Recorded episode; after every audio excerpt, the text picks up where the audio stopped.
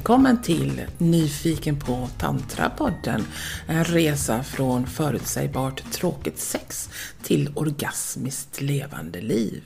Visst är det spännande med det här med taoismen. Ja, i det förra avsnittet efterlyste jag ju någon som hade gjort en och annan rådjursövning i sin dag och eh, döma om min förvåning. Redan samma dag så stötte jag på en kvinna som från och till i sitt liv faktiskt praktiserat den här rådjursövningen. Det är verkligen fascinerande att upptäcka och uppleva människor som verkligen går in för de här övningarna och uppnår de där effekterna som taoismen så ingående beskriver. I det här avsnittet berättar jag vidare om hur taoismen kan hjälpa både mannen och kvinnan att komma i mer samklang med sig själv och sitt liv. Och i nästa avsnitt så lovar jag dig att en livslevande person ska få berätta om sitt liv med taoismen. Men först, lyssna på detta avsnitt som just handlar om mannen och kvinnan. Varmt välkommen! Mannen och kvinnan tillsammans. Mannens orgasm kan jämföras med en bergstopp i sina försök på att klättra upp till denna topp måste mannen anstränga sig fysiskt och känslomässigt. Han måste upprätthålla en erektion, prostatan måste fungera till 100% effektivt och han måste stöta, svettas, tåla spänningar, ängslan och stress och han förlorar till slut en stor del av näringsämnena, energin och hormonerna han har i kroppen.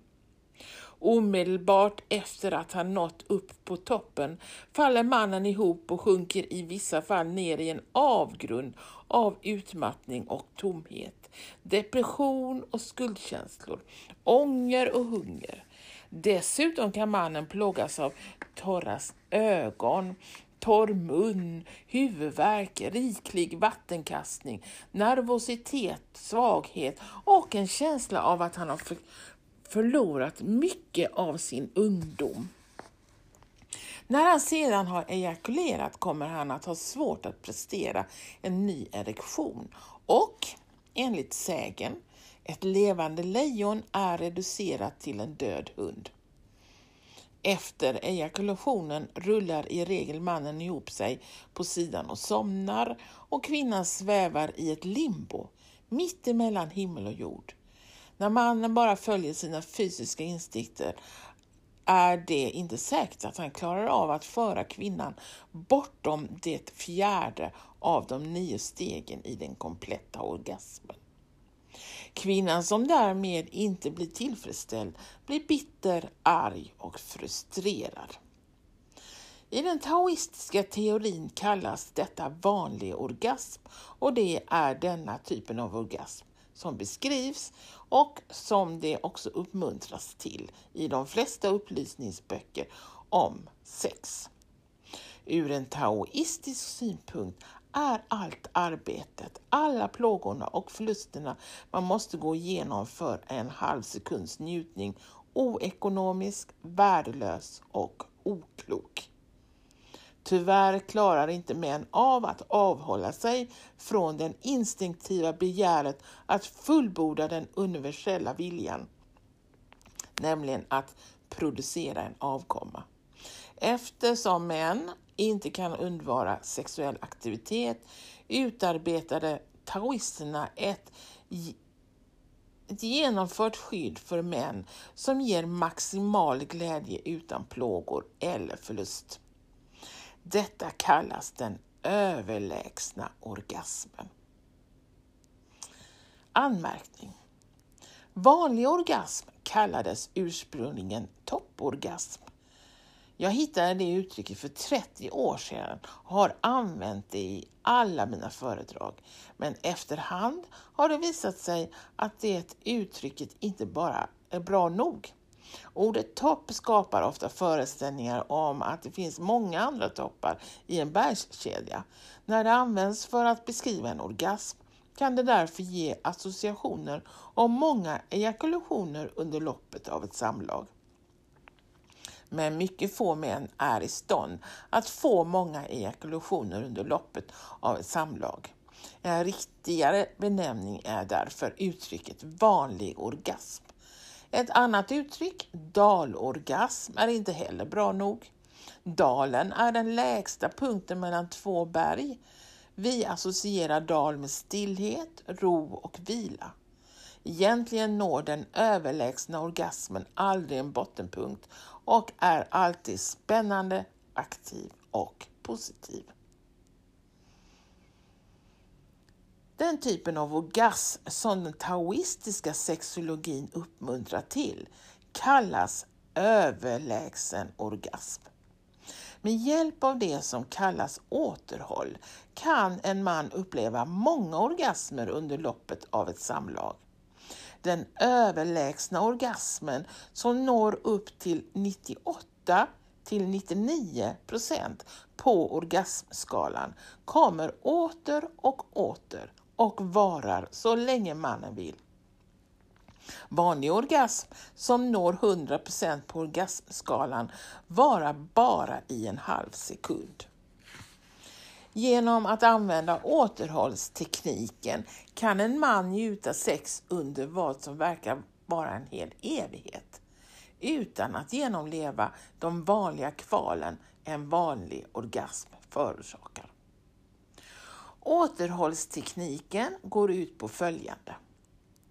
När en man kommer upp på 98 eller 99 procent på orgasmskalan, den punkt då bara en stöt till kommer att utlösa ejakulationen, slutar han att stöta och utför steg två i rådjursövningen. Sedan fortsätter han på lägre nivå på orgasmskalan, 60 till 70 procent, eller vad han nu föredrar. Sedan kan han börja stöta igen när han vill. Detta kallas återhåll. De fysiska förändringar som förekommer under en vanlig orgasm och de som kommer med en överlägsen orgasm är olika. När prostata stimuleras upp till 100%-punkten, då det inte längre är möjligt att vända, kommer körteln att tömma sig genom att säden pumpas ut i en rad sammandragningar. När återhållstekniken utnyttjas kontrolleras prostatafunktionen. För de första stimuleras prostatan inte till mer än 98 till 99 procent så att inga sammandragningar uppstår. Dessutom töms prostatan gradvis på sitt innehåll i samband med, med analsammandragningarna i rådljusövningen.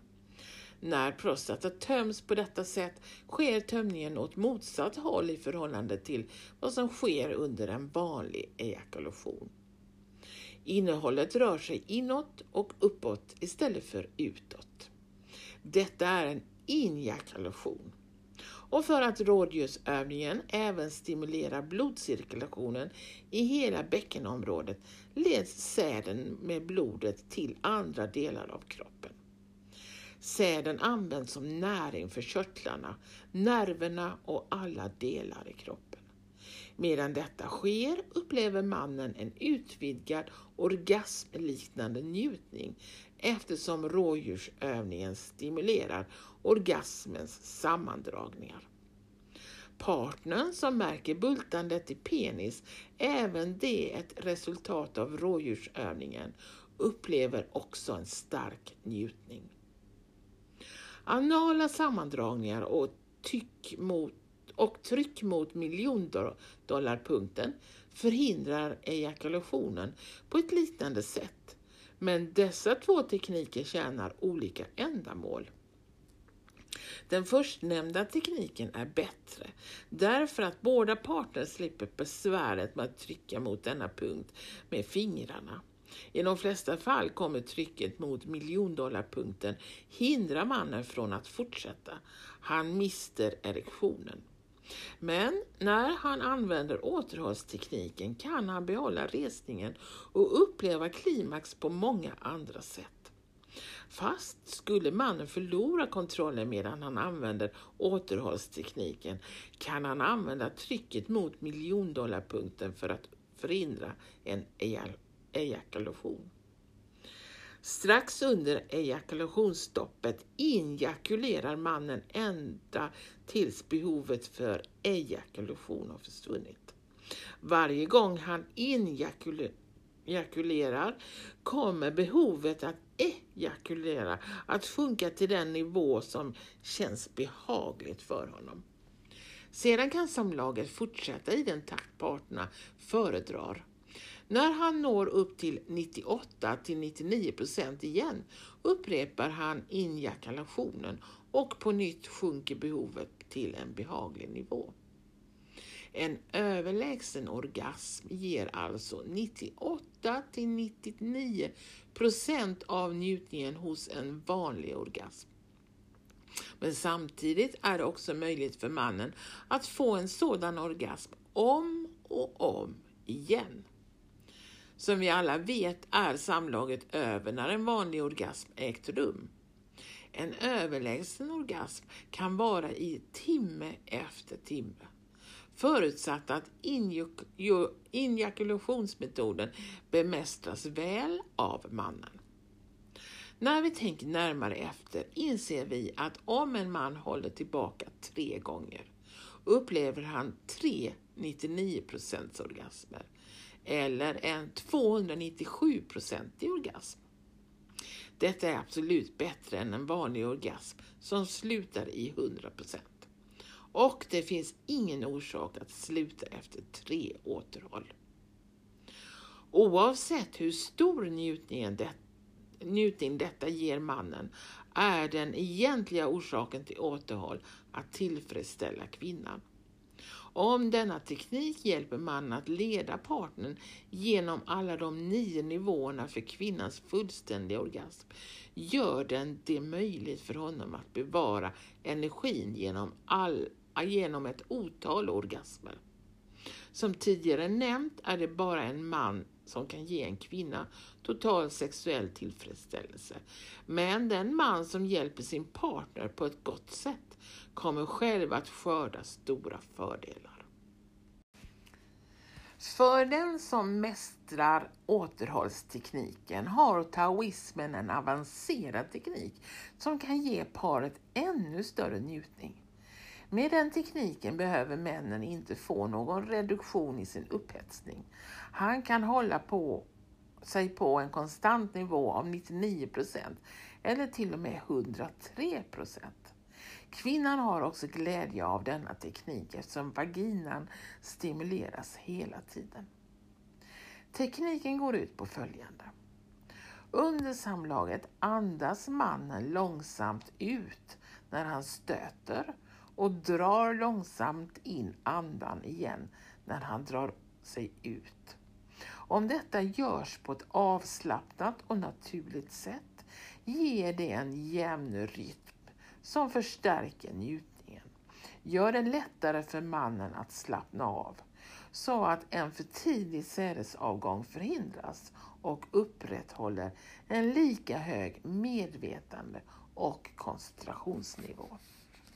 Rådjursövningen plussas på denna teknik när mannen närmar sig orgasm.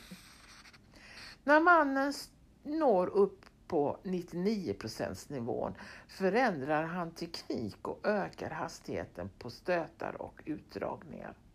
När han drar sig ut andas han in och stramar anus, något som gör penishuvudet större.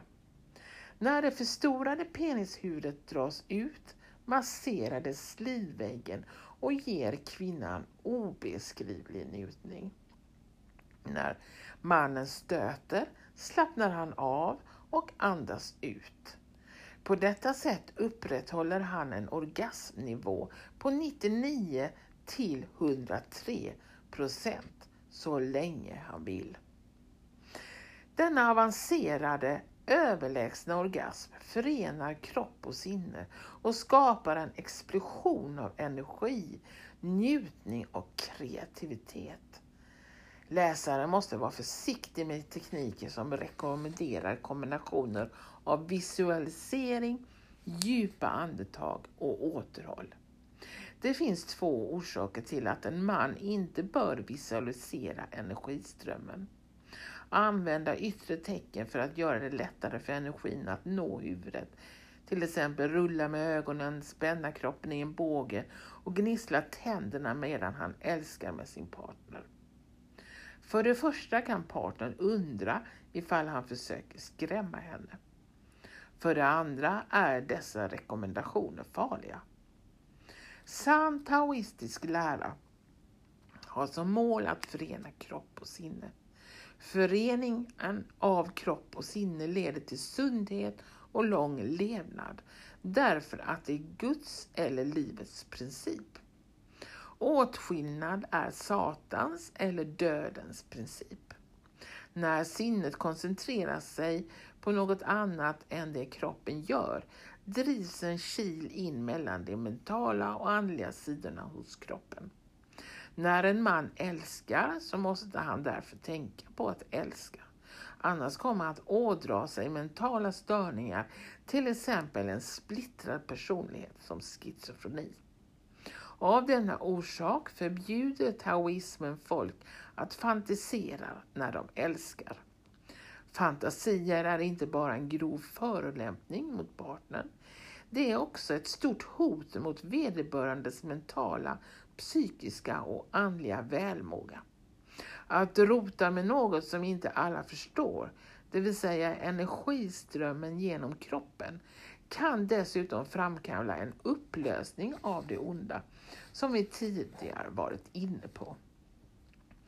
I, ta i taoismen framställs sex som ett eldhexagram. Precis som eld stärker sexlivet när det används på rätt sätt. Som eld förstör sexlivet när det används på fel sätt. De som beskriver sig själva som sexmaskiner och negligerar moralregler och andlighet när de undervisar om taoistisk sexologi kommer att med Pao Pitses ord förtäras av eld. Återhåll ger inte bara kvinnor och män obegränsade överlägsna orgasmer, men de har också en helande effekt på både män och kvinnor. I detta avsnittet ska vi behandla de helande verkningarna för män. Resultatet av återhåll som anges nedan kommer från Sono Ching. Siffrorna som uppges har abstrakt innehåll och får inte uppfattas som konkreta indikationer. Avsikten med siffrorna är att uppmuntra män att praktisera återhållstekniken. Ju fler gånger en man använder denna teknik, desto bättre hälsa får han. När en man använder återhåll bygger han upp energin och näringsnivån i hela kroppen. På det sättet aktiverar och stärker han sig själv. Ett, ett, ett underhåll, alltså ett återhåll, stärker och aktiverar kroppen. Två återhåll stärker ögonen och öronen. Tre återhåll stärker immunitetssystemet, ökar kroppens motståndskraft och hämmar åldringsprocessen. Fyra återhåll stärker och aktiverar inre organ. Fem återhåll förbättrar blodomloppet och förhindrar slag och åderbråck. Sex återhåll aktiverar skelettet och förhindrar ledinflammationer. Sju återhåll aktiverar och stärker musklerna. Åtta återhåll utvecklar en stark aura. Nio återhåll hjälper mot flera slags sjukdomar. Tio återhåll Mannen blir psykiskt och andligt präglad eftersom tallkottkörteln är totalt aktiverad. Återhåll kan även användas vid onanering så att de helande verkningarna uppnås, men det är mer behagligt och fördelaktigt att utnyttja dem under samlaget teorin bakom återhåll är baserat på sädens förmåga att nära hela kroppen. Säden är i likhet med blodet totalt yin, den pass passiva feminina energin i kroppen och universum. Dessutom är säd och blod kroppens essenser. När säden sänds genom systemet blir hela kroppen restaurerad. Efterhand ersätts säden med de andra cellerna i kroppen. Detta är ett my mystiskt fenomen som det inte finns någon förklaring på. Säden varar i all evighet. Den kan inte ens brännas. Buddhistiska munkar i Kina använder återhållstekniken för att pumpa in säden i sina kroppar och förlorar den aldrig. När en munk dör kremeras hans kropp. Efter kremationen samlar munkarna upp säden som blir liggandes kvar, pressar ihop de diamantliknande stenarna eller kulorna som kallas reliker. Dessa reliker är lätta, flexibla och har varierande form och de strålar ut i ett mångfärgat ljus som i en prisma. Relikerna förvaras i vackra kärl i en pagod. Dessa reliker utstrålar ren energi och man kan se ljusglimt strömma ut från pagoden om natten. Det bör understrykas att detta rör sig om buddhistiska munkar, inte taoistiska. I motsats till buddhisterna som avvisar den fysiska kroppen att, att det har något värde sätter taoisterna för stort pris på kroppen för att vilja bränna den. Buddhisterna vill eliminera kroppen och tror att dens e- existens är bakgrunden för mycket lidande och hindrar anden. Att eliminera kroppen frigör själen så att den kan reinkarnera i bättre omgivningar och förhållanden. Ur taoistisk synpunkt är detta ett felaktigt tillvägagångssätt. Hur kan du vara säker på att kroppen du kommer in i vid nästa reinkarnation är bättre än den du hade innan? Varför arbeta och lida ett långt liv och så bränna din kropp till slut? Frågar en, frågar en taoist. Taoisterna har en mycket praktisk inställning. För dem ligger svaret i att perfektionera och omforma kroppen så att den blir förandligad och odödliggjord. Att höja den över jordbundna bekymmer. De nio sätten. Akupunkturmeridianer och nervändar från hela kroppen finns i mannens penis och kvinnans vagina. De finns också i händerna och fötterna. Områdena där dessa nervändar förekommer kallas reflexologizoner. Reflexologi är stimulering av dessa ändar för att bidra till att stimulera det motsvarande organet. Bland de många formerna för reflexologi är fotreflexologi den mest kända för de flesta. En mera behaglig form för reflexologi, de nio sätten, ger samma fördelar som fotreflexologin. Även kallad zonterapi. Som tidigare nämnts finns det ett direkt sammanhang mellan peniszonerna och vaginalzonerna och kroppens olika organ. Lungzonen på penis ger det tydligaste exemplet på förhållandet mellan zonen och organet. Om enbart detta område stimuleras börjar mannen andas eller väsa tungt. Tung andning eller väsning är den synligaste indikationen på förhållandet mellan zon och organ och det visar hur mycket mindre synbara zonorganförhållanden arbetar.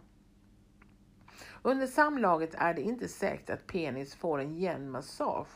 De olika förhållandena i slidan gör att det inte blir en jämn kontakt mellan penis och vagina eller enskilda peniszoner får mera stimuli än andra. Jämn stimulering av penis sker när de nio sätten används. Paret bör finna en behaglig ställning som ger mannen tillräcklig kontroll. Enstaka par föredrar till exempel missionärställningen. Mannen fortsätter då med att göra grunda och djupa stötar. I början införs bara penishuvudet i vaginan nio gånger. Sedan stötes penis helt in i vaginan en gång. Detta kallas ett komplett sätt av grunda och djupa stötar. Sedan stöter han grunt åtta gånger och djupt två gånger. Detta följs av sju grunda och tre djupa stötar. Mannen fortsätter att reducera antalet grunda stötar och plussar på med det djupa ända tills han kommer till det sista sättet med en grund stöt och nio djupa.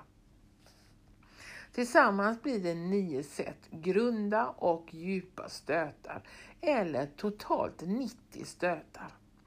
Sätten kommer att se ut så här. Och här finns det då en bild i boken som egentligen bara åskådliggör, eh, åskådliggör det som jag precis har sagt.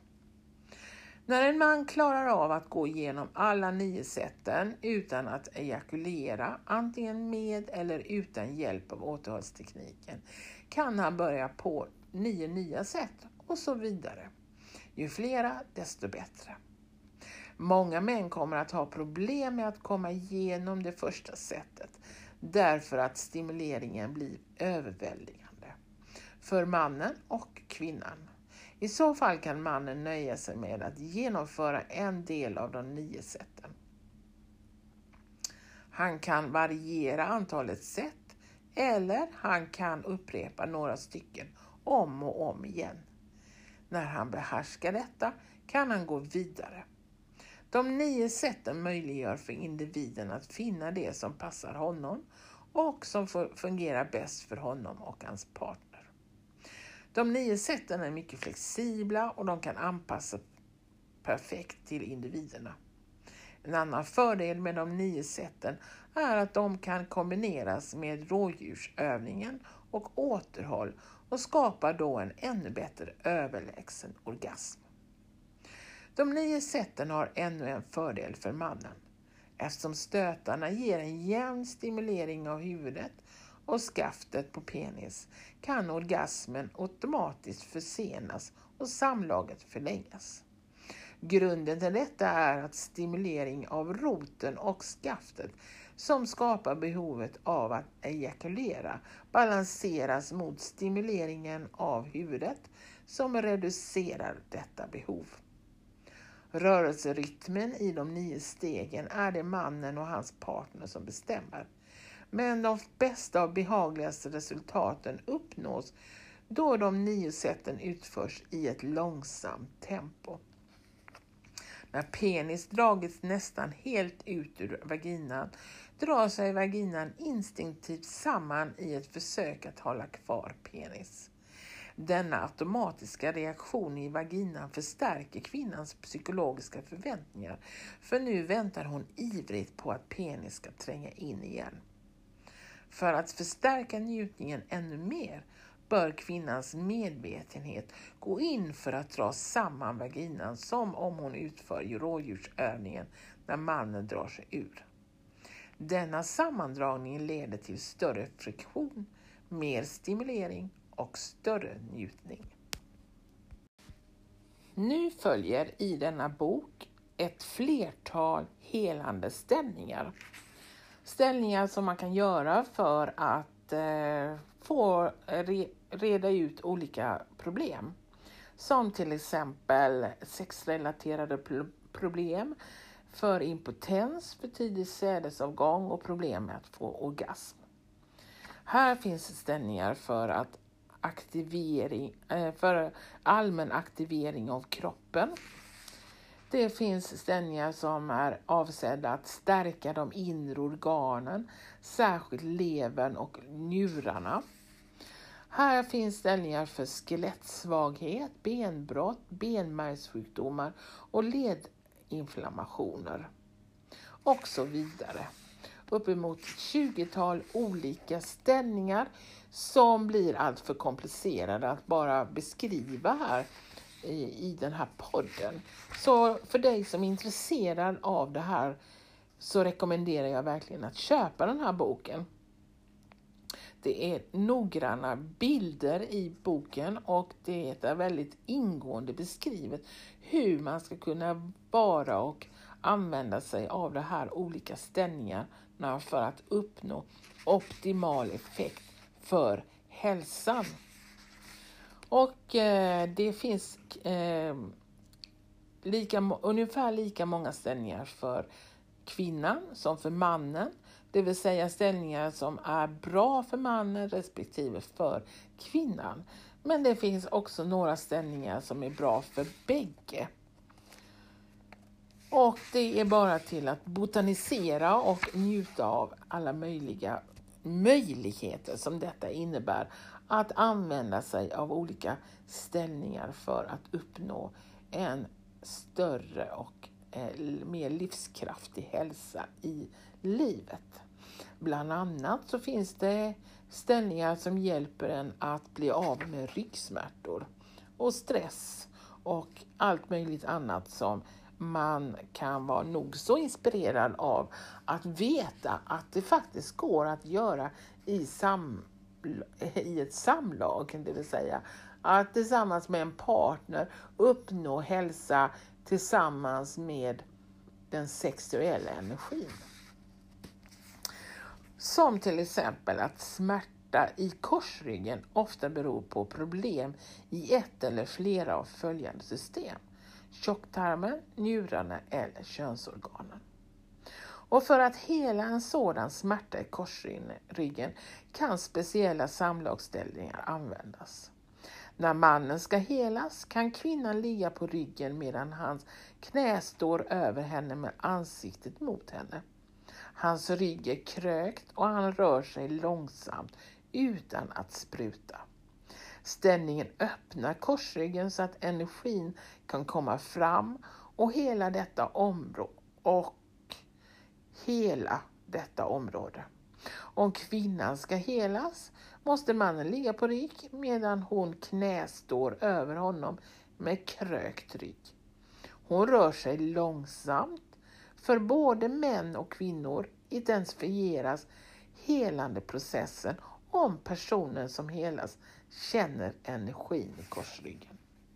Så du förstår, du som lyssnar, att här finns oändliga möjligheter till helande bara genom att använda sig av kroppen, könsorganen och den sexuella energin. Det finns så mycket spännande att läsa om i den här boken som jag återigen varmt rekommenderar. Den finns på Bokbörsen, har jag spanat in nu, minst sex exemplar i alla fall. Som sagt, den är annars slut på förlaget och kan vara väldigt svår att få tag i. Men den är väl värd att köpa. Den är lätt att läsa och lätt att komma till eh, att förstå de olika övningarna. Eh, och den är lätt att eh, förstå sig på om man säger så. Jag kommer härmed avsluta all min, eh, mitt studie av, i den här boken och inte berätta så mycket mer just nu i podden. Därför att jag nu också söker med ljus och lykta efter människor som kan berätta om detta på sitt sätt. Dels genom att de själva har använt sig av de olika teknikerna som jag har berättat om. Men också personer som har studerat detta kanske lite mer ingående än vad både du och jag har gjort genom att lyssna på den här podden. Så redan i nästa avsnitt så hoppas jag så utgår jag ifrån att jag har fått tag i någon som kan eh, berätta lite mer om det här och eh, vilka möjligheter som finns i Sverige.